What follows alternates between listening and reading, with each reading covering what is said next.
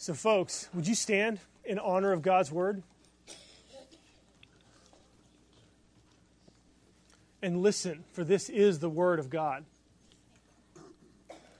Men of Israel, hear these words Jesus of Nazareth, a man attested to you by God with mighty works and wonders and signs that God did through him in your midst, as you yourselves know. This Jesus delivered up according to the definite plan and foreknowledge of God, you crucified and killed by the hands of lawless men. God raised him up, loosing the pangs of death, because it was not possible for him to be held by it. For David says concerning him, I saw the Lord always before me, for he is at my right hand, that I may not be shaken. Therefore my heart was glad, and my tongue rejoiced. My flesh also will dwell in hope. For you will not abandon my soul to Hades, or let your Holy One see corruption. You have made known to me the paths of life. You will make me full of gladness with your presence. Brothers, I may say to you with confidence about the patriarch David that he both died and was buried, and his tomb is with us to this day. Being therefore a prophet, and knowing that God had sworn with an oath to him that he would set one of his descendants on his throne, he foresaw and spoke about the resurrection of the Christ, that he was not abandoned to Hades, nor did his flesh see corruption. This Jesus God raised up, and of that we are all witnesses. Being therefore exalted at the right hand of God, and having received from the Father the promise of the Holy Spirit, he has poured out this that you yourselves are seeing and hearing. For David did not ascend into the heavens, but he himself says, The Lord said to my Lord, Sit at my right hand until I make your enemies your footstool. Let all the house of Israel therefore know for certain that God has made him both Lord and Christ this Jesus whom you crucified. Now, when they heard this, they were cut to the heart and said to Peter and the rest of the apostles, Brothers, what shall we do?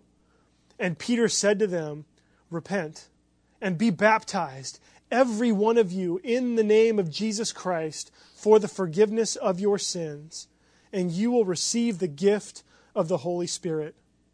For the promise is for you and for your children and for all who are far off, everyone whom the Lord our God calls to himself.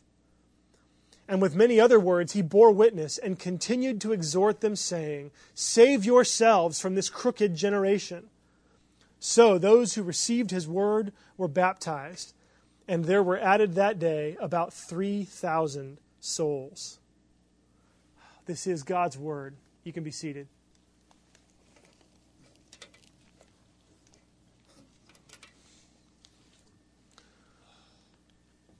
Well, we are in a series called What Does the Church Do? Looking at the book of Acts. Last week we saw that what the church does is it fills the world with God's presence. As God's Spirit filled the believers, they, they brought the presence of God into the world around them. Today we're going to see that what the church does is it preaches the good news of Jesus. So ask yourself, how do you share the good news? What do you tell people? How do you go about sharing with them the good news of, of what Jesus has done and what God has done in Jesus? You ever wondered how they shared back then?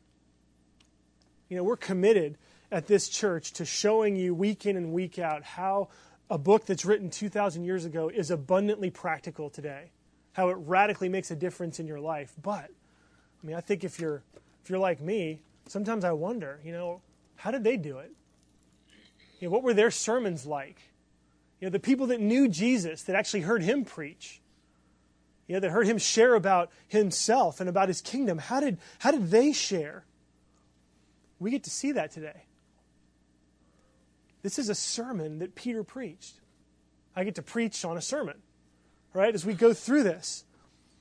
And we're actually going to see how Peter explained the message of Jesus, how he explained the good news and the difference that Jesus makes in life. That's what we're going to see today. And we're going to look at this today in five points. Okay, there's five points.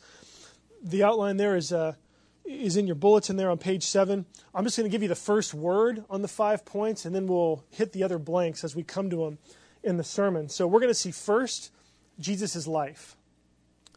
Second, Jesus' death. Third, Jesus' resurrection. Fourth, Jesus' ascension. And then last, our response. Okay, so the life, death, resurrection, ascension of Jesus, and then our response. That's what we're going to look at today.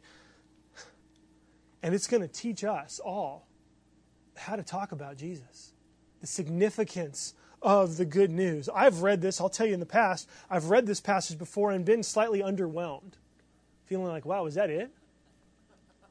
I mean, be honest. But I can tell you that as I've grown in my understanding of the kingdom of God, as I've grown in my understanding of what Jesus was actually accomplishing and what the mission of the church is, this text has become explosive to me. It's become bigger and larger. It's become more penetrating into my heart, and it's given me a greater and greater vision for what God is doing today. And I think you're going to see that, and you're going to get excited as we look at this today. So, first, Jesus' life. This is verse 22. Peter says, Jesus of Nazareth, a man attested to you by God with mighty works and wonders and signs that God did through him in your midst. So we see here, there's lots of things you can say about the life of Jesus. What Peter talks about is that Jesus' life was filled with miracles. These mighty works were acts of power. Okay, feeding 5,000 people with five loaves of bread and two fish. Healing people who were blind, giving sight to the blind, giving hearing to the deaf. Lame people who could not walk for decades were lifted up and their legs were strengthened so that they could walk. Good, their legs were good as new. Right? People who were healed from diseases, healed from ailments, healed from being possessed by demons, being bound in addiction. They were set free. These were mighty works of power that Jesus did. His life, his ministry was filled with these things. Peter calls them mighty works and wonders.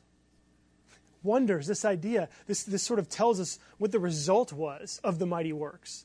Right? The mighty works were miracles, the wonders were what happened. People saw this and were amazed. Right? We saw this even at the beginning of Acts chapter 2. As the Spirit came down again, they spoke in tongues. The people were amazed and perplexed, verse 12, saying to one another, What does this mean? These works, these miracles of Jesus caused wonder. And they were signs. They were signs. You have to realize that the miracles that Jesus did were not just bare demonstrations of power Jesus wasn't just showing off, he wasn't even just trying to draw attention to himself. Jesus, all the miracles of Jesus, they were signs, which meant they were pointing to something. Okay, they're signs as you drive on the freeway, right? You know, in half a mile, Pershing is coming up, right? This street is coming. And so I'm giving you a sign so you can get ready to get off if that's your exit. Okay, the 8 freeway is coming as you're driving north on the 5. Right here it comes. You better be ready because if you're too far to the left, you're not going to make it. These signs tell us what's coming. These signs told about the world that was coming. Every single miracle of Jesus was not just, I mean, it's interesting. Peter is saying that God did these things through him to attest that Jesus was bringing a new world. And the miracles were signs to tell you what that world was going to be like.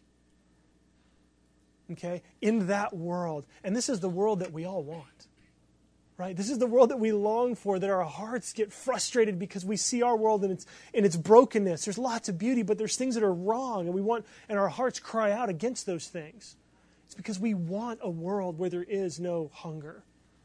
Right? We long for a world where there is no homelessness. We long for a world where there are people who know how to know when a person is broken and, and, it's something that they're doing versus something that's being done to them, right? We long for leaders to have the kind of wisdom that would bring real solutions, not just a pat answer that doesn't fit on everybody that you try it on. right? We long for this world. And God was saying in the life of Jesus that this world is coming. And so the things that Jesus did were signs of the world that we're looking for. And in these miracles, in these miracles, God was proving that Jesus was the Savior. That He's the one that's bringing these things about, the world that we want. If you want to experience that world, it's coming through Jesus. He was a man attested to you by God with these miracles. God was saying, It's Him, it's Him, it's Him, it's Him. What's remarkable is that the people Peter was talking to, folks who didn't yet believe in Jesus, they knew about these things.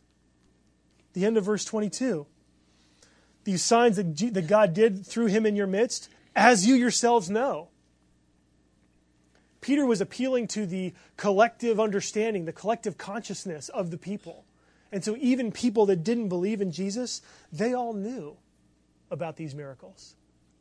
They didn't laugh Peter off the stage here, right? They didn't say, oh, you're making this up, because they knew. They had seen Jesus do these miracles. They knew Peter wasn't lying, they knew he wasn't making it up. And Peter was appealing to things that happened in history. Okay, these were things that were credible. He was giving evidence. He's acting like a witness, right? He calls himself a witness over and over again. He was testifying. He was on the stand. I Swear to tell the truth, the whole truth, nothing but the truth, so help me God. Jesus did these things, and you know it. He did these things, and you know it. And so back then, everything Peter said had incredible, had a great deal of credibility. Okay, nobody doubted because they saw the miracles that Jesus did. Now, for us today, Acts chapter 2 is reliable testimony for us. Okay, because the fact is, they didn't laugh Peter off the stage, right? We need to know that. As you, I mean, we have skeptics that are here that are exploring, that are somewhat critical about the claims of Christianity. This is testimony that these people, even the people who didn't believe in Jesus, didn't deny the miracles. They themselves knew what he did. And the fact that we have this written down is, is a source of testimony for us. Um, I'm reading through the book of Isaiah in my Bible reading in a year my Bible reading in two years um, is how long it's taken me. And I've come up against these verses, and it's just funny how God brings these things up and they all fit. Listen to this. This is from Isaiah chapter 30, verse 8. Write these things down, write them in a book, that it may be for the time to come as a witness forever. The scripture is not just stories that people made up. This was actually witness, it was, it was testimony, it was proof, and it convinced people that the claims that it was making are true. And so for us today, this can be a source of credible testimony for the claims of Jesus. But we've got something in addition to this.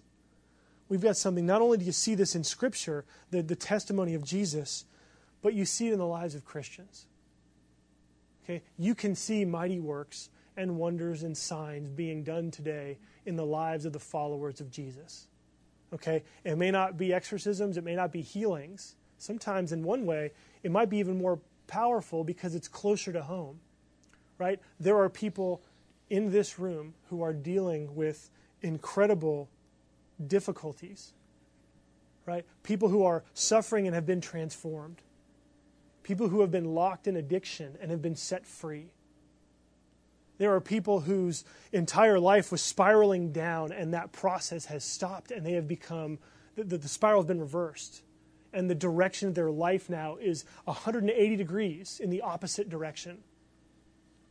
These are mighty works of God.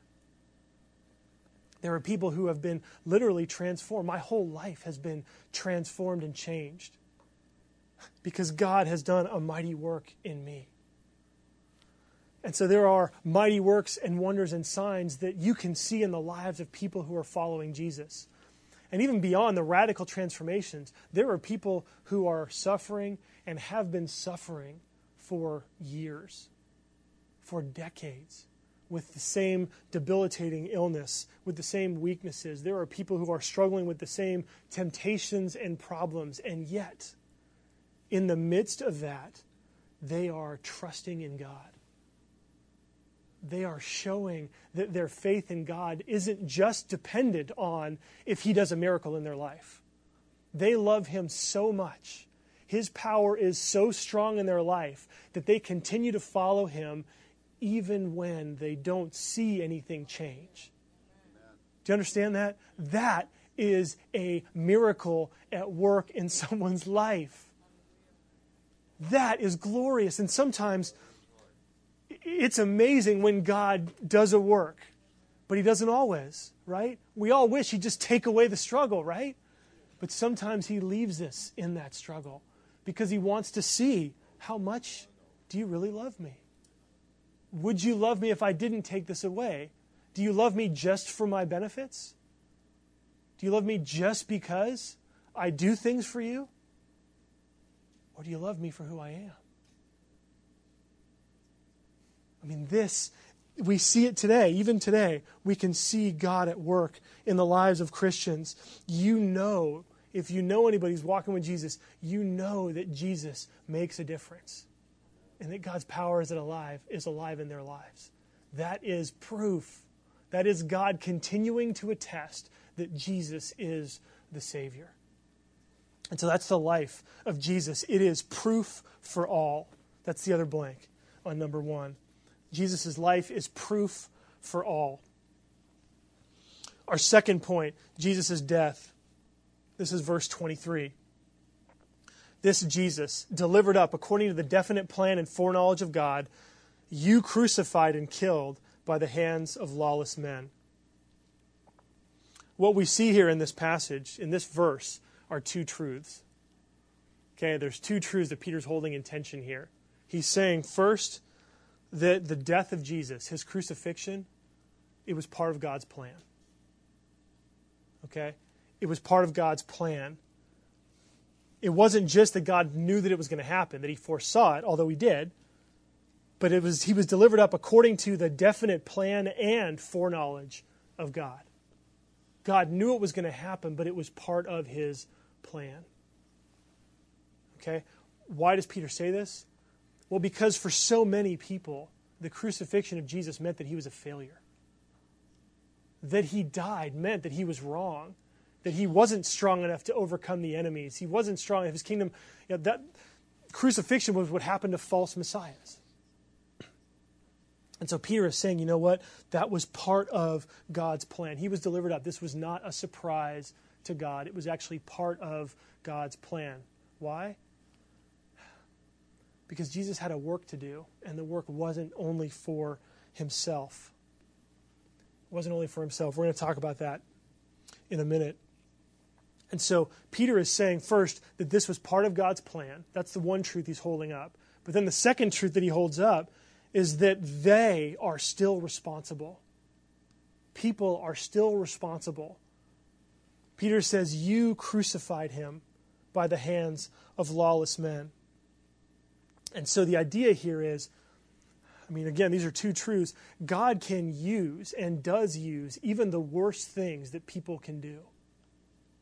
Okay? And so, because evil things are happening, we see it time and time again. We see it in our own lives, we see it in the lives of the people around us, that when bad things happen, God uses those bad things and brings about good. That gives us comfort, gives us hope, it gives us joy. And it's real. It's real. But at the same time, God does not let the guilty go unpunished. And again, if you're like me, you need both of those truths when you're in the midst of the fire. When you are struggling with it, when you are going through that hard time, because sometimes it's not anybody's fault, right? You have encountered a trial, you're going through tribulations that are just the circumstances of life are working against you. And then you need to know that it didn't catch God off guard you need to go that it wasn't a surprise to God and that He's going to use this to work out good in your life. But there are times when the evil that you're experiencing is because someone has done something to you, because you have been hurt and sinned against. And in that moment, you need to know that God will hold people accountable for what they've done. That God is the God of justice and he will bring accountability. He'll bring everybody to account for the things that they did. And so, though he works all things for good, he still holds people responsible. That's good news. That is good news. And Peter shares that because it's part of what people need to hear about Jesus and about his death. That Jesus' death brings both assurance and conviction. Okay, that's the blanks there under number two. Jesus' death is, brings assurance and conviction. All right, but Peter goes on. Point three is Jesus' resurrection. And this is verses 24 to 32.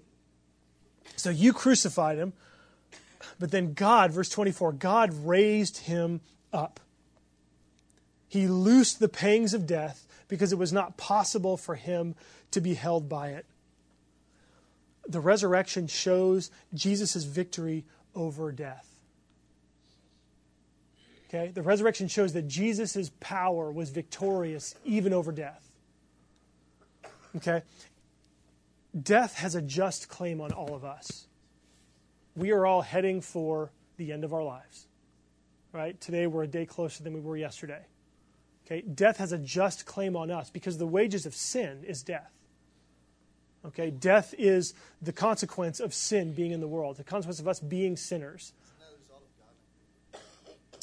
Death is God responding and saying, When you cut yourselves off from me, when you cut yourself off, when you go your own way, when you leave my presence, when you leave my word, when you leave a relationship with me and pursue your own way, this is what happens. When you cut yourself off from the source of life, what you experience is death. And we experience that at the end of life, but also even in the midst of life, right? I mean, we know when we're selfish, we know what that does to our relationships. You know, when we're not caring about other people, we know how that causes us to grow inward in ways that aren't healthy. Right? We become more narcissistic, more self centered.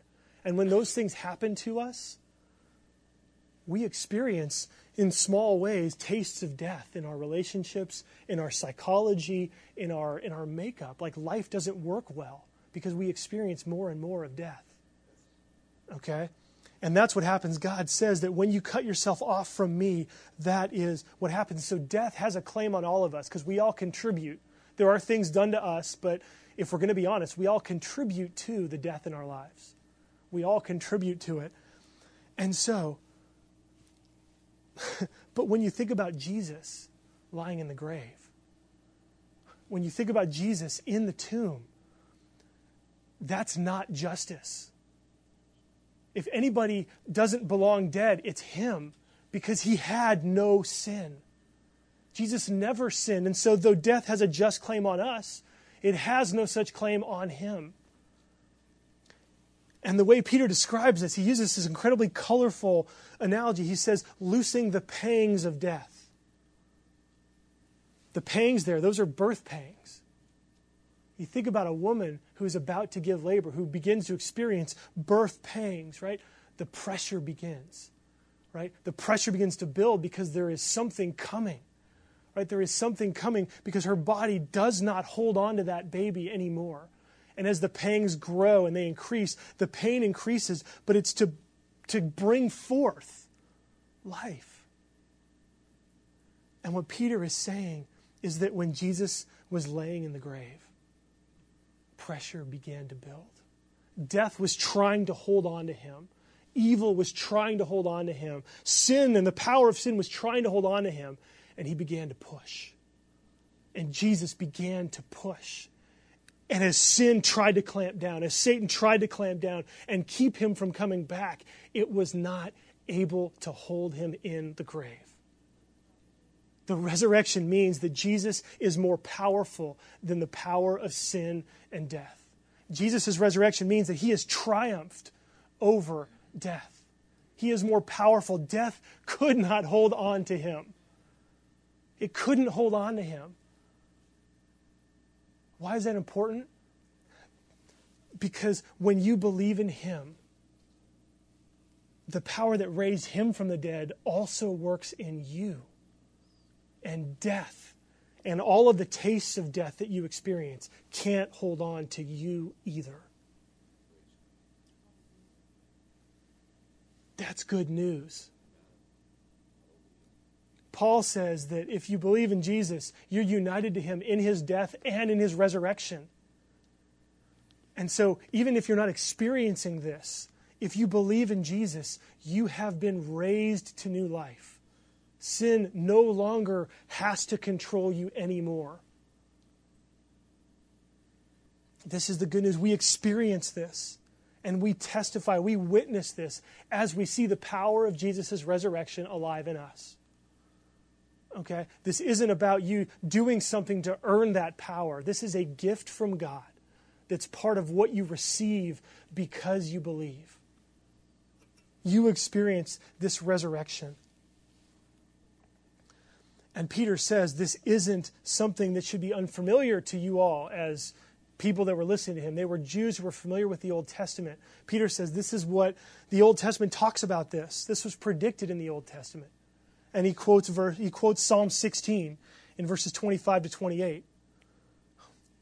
And it's interesting, Peter actually teaches us how to read the Old Testament. He reads and he recalls this passage from Psalm 16 and he says, you know what? This is talking about Jesus. You will not abandon my soul to Hades, verse 27, or let your Holy One see corruption. And Peter reasons, right? He says, well, David wrote this, but David died. Body's pretty corrupt, you know, corroded. It's about a thousand years you know, his grave is still with us to this day, so we know it wasn't talking about him. And as you understand the resurrection of Jesus, you see that, that, that David foresaw the coming of the Savior, the coming of the Christ, and prophesied about him.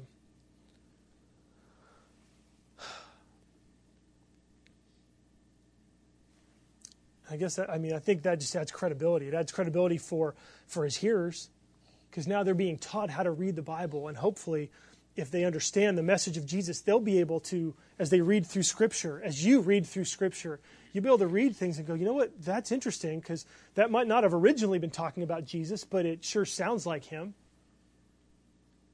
You know, and in these ways, the Old Testament points us forward to the coming of Jesus. So that's the resurrection of Jesus. Our fourth point, oh, wait, so the blanks there. Jesus' resurrection, it brings victory and freedom. Victory and freedom. Victory over sin and death, victory over the grave, and freedom from sin. Amen. So, our fourth point is Jesus' ascension ascension, right? He rose from the dead. We saw in chapter 1, he ascended into heaven. This is verses 33 to 36. It says, being therefore, verse 33, exalted at the right hand of God. Okay, exalted, that's the ascension. He is ascended and sits at the right hand of God. That was the place of power. When you sit at the right hand of God, you have all power. And that's what he says in Matthew 28 All power and authority has been given to me. So at his ascension, he ascends to God's right hand. And Jesus, he receives the rewards of his righteous life. If you read Revelation chapter 5, you can see the actual scene where this took place.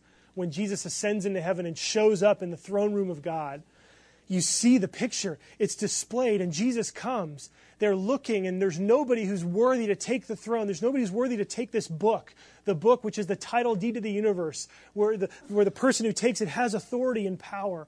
And they look all over, and there's no one in heaven, no one on earth, no one under the earth who can take the book or loose its seals. And John, who's seeing all this, starts weeping because there's no one there. And then someone says, Don't weep. Look the lion of the tribe of Judah has overcome, and he is worthy to take the book and to loose its seals. And John looks and he sees, and what does he see? He doesn't see a lion, he actually sees a lamb as though it was slain. And it comes and he takes, Jesus comes, he takes the book. And when he takes the book, all of heaven and earth erupts in praise and Jesus receives glory and honor and worship and blessing because everybody realizes he is the one. In his ascension, Jesus is crowned and made king of heaven and earth, and he enters into the perfection of heaven. all of the brokenness of this life. He leaves and enters into the perfection of heaven. And so he receives the rewards. From the beginning, God has said, if you live perfectly, you can have the blessings of heaven. And we all fail, so we don't. But Jesus didn't. He comes and in his righteousness lives his life, dies, raises again because it's wrong for him to be dead, ascends into heaven and receives the rewards. That's the story of Jesus. But what's amazing, what is compelling, not just, it's a great story about Jesus, but where it affects us, is that he receives more than just the perfection of heaven. Because he came not just to do what we couldn't do right? He came not just to be the perfect human being, to show all of us the way we should have done it. He came to be the Savior. He came to save us from our sins. And so when Jesus enters into heaven, he doesn't just receive all the blessings of heaven for himself, but he receives the thing that will bring salvation to all of his people he receives the gift. He receives the promise of the Father. Before the whole creation happened, the Father and the Son had a covenant where the, the Father said to the Son, If you come and you save these people, I will give you salvation, and your salvation will go to each one of them. The, the Gospel of John traces this through. We don't have time to look at that now. But this is what's happening. This is what Peter describes when Peter says in verse 33 he says, He ascended, He exalted at the right hand of God, and having received from the Father the promise of the Holy Spirit, He has poured out this that you yourselves are seeing and hearing. Jesus ascends into heaven, receives the blessings, receives then the salvation, not just of himself, but the salvation of his people. And he pours it out on the church. That's what the Holy Spirit is. The Holy Spirit is the blessings of heaven come to earth. Everything that heaven is. There's lots of things we can say about the Holy Spirit. What we're seeing in this text, though, is that the Spirit is what brings the glory and the blessings of heaven to earth. Jesus gets the Spirit, he receives the Spirit as a reward for his perfect life, and then dumps it on the church. He pours out heaven. Heaven comes to earth in the Holy Spirit because Jesus, verse 33, poured it out. This is why these people are so excited. This is why they're speaking in tongues. This is why God, it's because God is coming to earth. He's filling the hearts of people. They're so excited because they're experiencing heaven.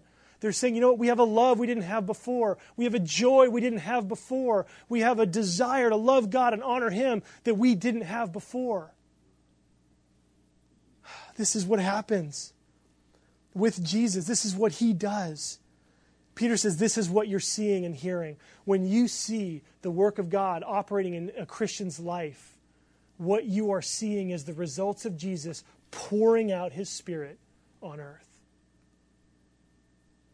This is why when we baptize, we pour water over someone, because it's symbolic that the heavens are being poured out over this person that the Holy Spirit is being poured out and bringing all the blessings of heaven.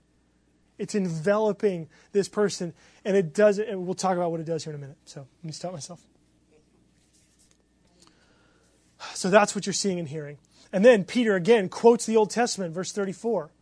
Right? This is kind of interesting because he's quoting David. This is Psalm 110. David says, The Lord said to my Lord. So you have David, then you have the Lord, and then you have David's Lord. Okay? That's what you got here. So, what, what, what is this? Well, David is saying, he's saying, God said to the Messiah. David sees the Messiah as his Lord. David sees God as his Lord. So the Lord said to my Lord. So, in a sense, what you have is a conversation between the Father and the Son before the incarnation. The Lord said to my Lord, Sit at my right hand until I make your enemies your footstool. And so Peter is saying, Jesus is sitting at the right hand. He has dumped the Holy Spirit, and the, this is how he reigns. Jesus is reigning from heaven. He is reigning over all things. He is reigning on earth. And this is how he reigns. This is how Jesus rules. He fills his people with the presence of God. He fills his people with love, with blessings, with peace. He fills his people with courage, with strength, with boldness. He fills his people with wisdom so that they can do greater things in this city. That's how Jesus rules and reigns. And so the conclusion that Peter comes to, verse 36 let everyone know for certain that God has made him both Lord and Christ. Jesus is Lord. That means Jesus is the true authority. I mean, so much greater than the authority that we see so often in the world, right? Another great passage from Isaiah chapter 30. This one's incredible. Isaiah 30, verse 18. Listen to this. God waits to be gracious to you, and therefore he exalts himself to show mercy to you. You see that? He exalts himself so to show mercy to you. Right? Where do we see that? My goodness, talk about a broken world. I mean, especially we think about our, the workplace, right? People exalt themselves so they can get more money, so they can get more power, so they can get more prestige, so they can have more control. And yet, God teaches us what real authority does. In God's mind, the purpose of authority is to be exalted so that it can show mercy to the people that they lead. That is real authority. And so when God makes Jesus Lord, he exalts Jesus not to beat you into a pulp, not to stomp on you, but so that he could be merciful to you, so that you could experience freedom and victory, grace, but then strength and boldness and power in your life. God made him Lord and Christ. Christ, he's the Savior, he's the representative of his people. And so, if you're not sure what your story is, you can take Jesus' for your own if you trust him. If he's your Savior, his death is your death to sin. His life is your perfection now. His resurrection means you have been raised to life. His ascension means that you receive the blessings of heaven. It's amazing. This is good news. And all this then brings us to our fifth point. Oh, wait, wait. So Jesus' ascension, it brings authority and blessing. Authority and blessing. That's point four. So, point five, our response. And this is just the question what you should do. That's that second blank there for your fifth point. What you should do. This is what they want to know. Verse 37 Now, when they heard this, they were cut to the heart and said to Peter and the rest of the apostles, Brothers, what shall we do? What shall we do? They had a problem. Okay? They had a problem because there were two things going on. This was the greatest news they'd ever heard. And they realized it was true. Right? That Jesus really was. It was like it all clicked for them. Right? The, the miracles that he did, and then the death, which seemed like that was a failure, so the miracles were invalidated, but then now he was resurrected from the dead. He's alive. He's been ascended into heaven, and Scripture's coming true. The promises of God are all coming true in Jesus. And they're thinking this, going, This is incredible. This is great. So they got that, and they're excited about it. But then they're feeling conviction. Because this guy that just ascended into heaven, the one we now realize is a Savior, we killed him.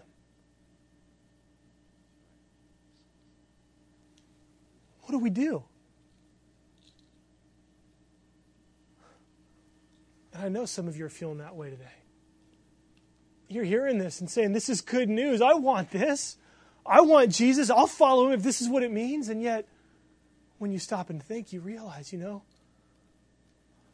I've lived a long time apart from God. I've done a lot of things in my life that are certainly not his what he wants, that haven't built him up, that haven't honored him. what do I do?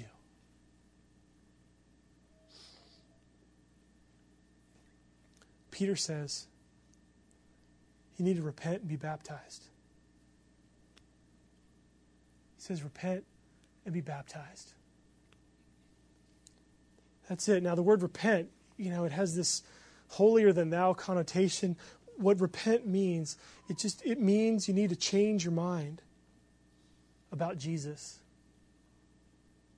That's what it means. You need to change the way you think about Jesus.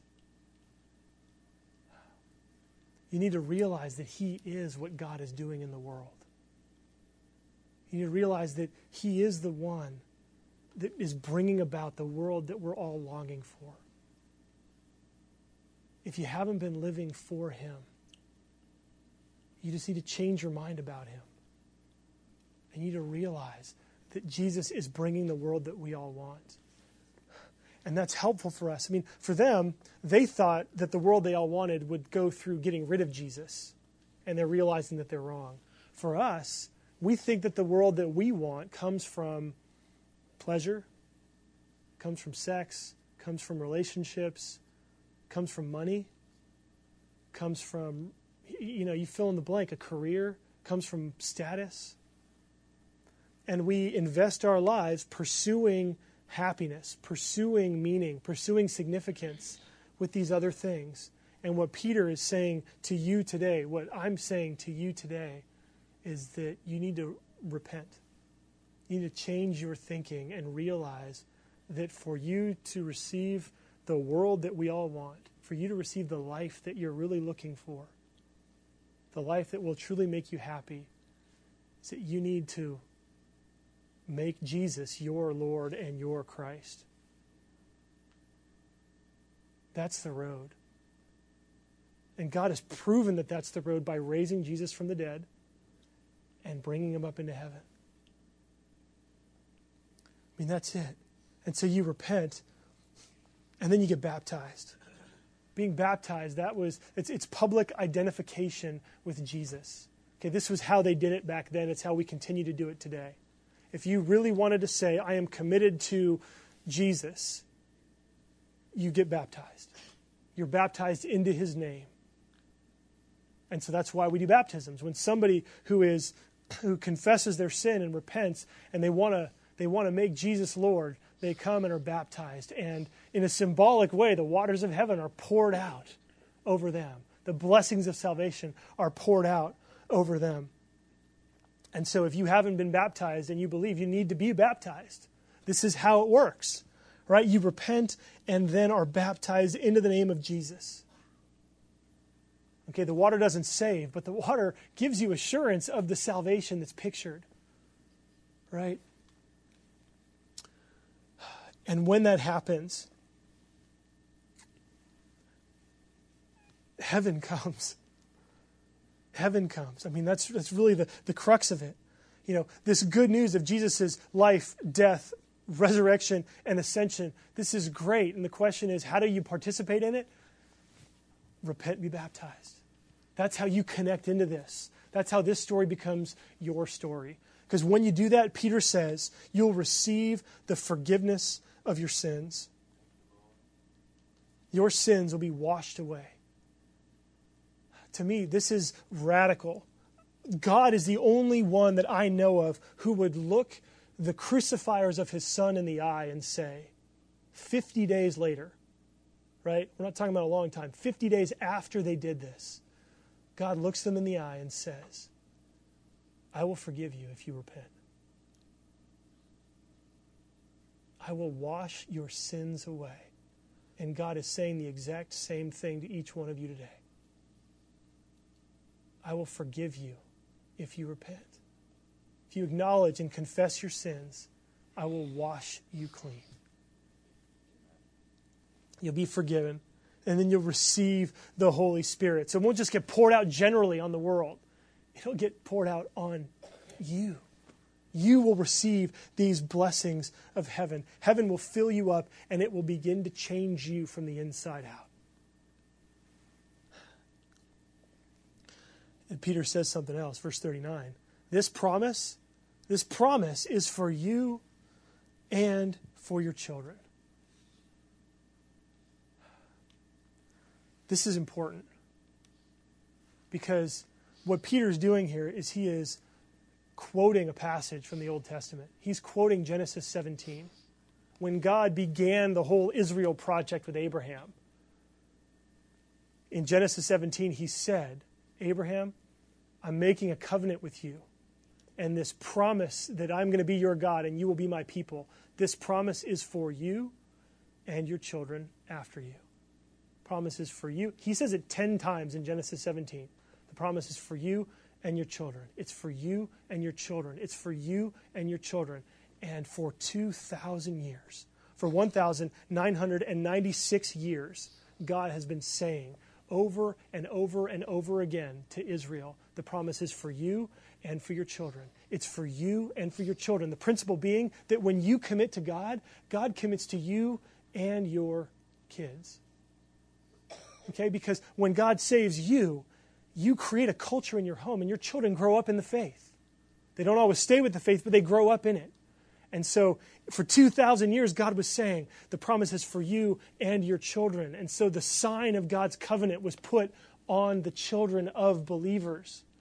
And so, when Peter stands up on the day of Pentecost, 1,996 years later, right? When Israel for 2,000 years had been doing something the same way for 2,000. We don't even understand that, right? Our country's 250 years old, right? So think about eight times as long as, as, as America has been around. For 2,000 years, it was to you and your children. Put the sign on your kids. It's for you and your children. Put the sign on your kids. Peter stands up on the day of Pentecost and says, God's doing something new.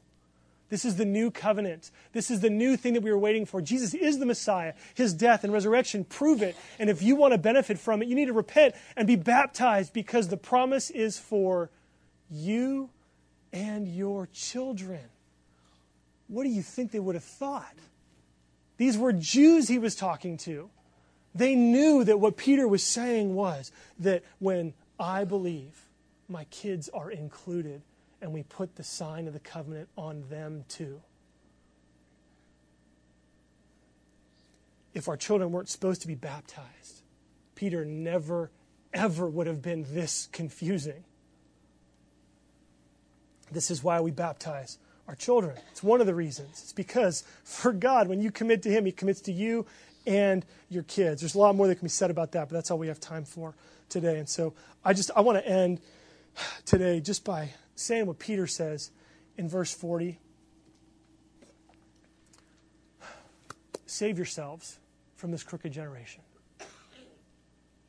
Each and every one of you, save yourselves from this crooked generation. I'm not here to throw rocks at the culture. There is so much about our culture that I love. There is so much that reflects the image of God, and yet we live in a crooked generation. What that means is that we live in a generation that tries to teach us that we can find happiness, meaning, and purpose in things that can't deliver. Save yourselves from this crooked generation. A relationship will not save you. Whether you're heterosexual or homosexual, a relationship will not be your salvation. It can't make you happy. Your work cannot save you. That promotion will not give you lasting happiness popularity, and I've, I've done this in my own life. I have built my life around a relationship and never got it. Right? I have built my life around popularity and then got it and it wasn't satisfying. I've built my life around trying to achieve a certain status and it doesn't satisfy. And this world, it's just it's trying to convince us to find happiness and hope from things that cannot deliver. Save yourselves. Whether it's for the first time or the 101st time, save yourselves. Don't go down those roads. The only thing you need to do, because Jesus has done it all for you, is to repent and believe. That's it. 3,000 people did it that day. What about you? What about you today? Pray with me. Jesus, we come now having heard your word, having seen the glory of what you have done. Jesus, there are people here who haven't yet committed themselves to you. There are people here who are who have been enthralled by this crooked generation and they need you to save them. They need to commit to you being their Lord and Christ. They need to make you their Savior. If you're there now, pray with me. Lord Jesus, I'm sorry I've lived apart from you. I'm sorry I have been pursuing happiness, significance, and purpose from things that aren't you and things that can't satisfy. And I repent. I want to make you Lord in my life and Savior of my life. Because of your death and resurrection, would you please forgive me? Not because I'm good, because I'm not, but save me because you died for me. Lord, for those who've been walking with you for a long time, would you please help them to experience more of your Spirit? So they would see you at work in their lives, to be encouraged, so that all of us might grow, and then to have the courage and boldness and the excitement to share this good news with others. We pray this in Jesus' name. Amen.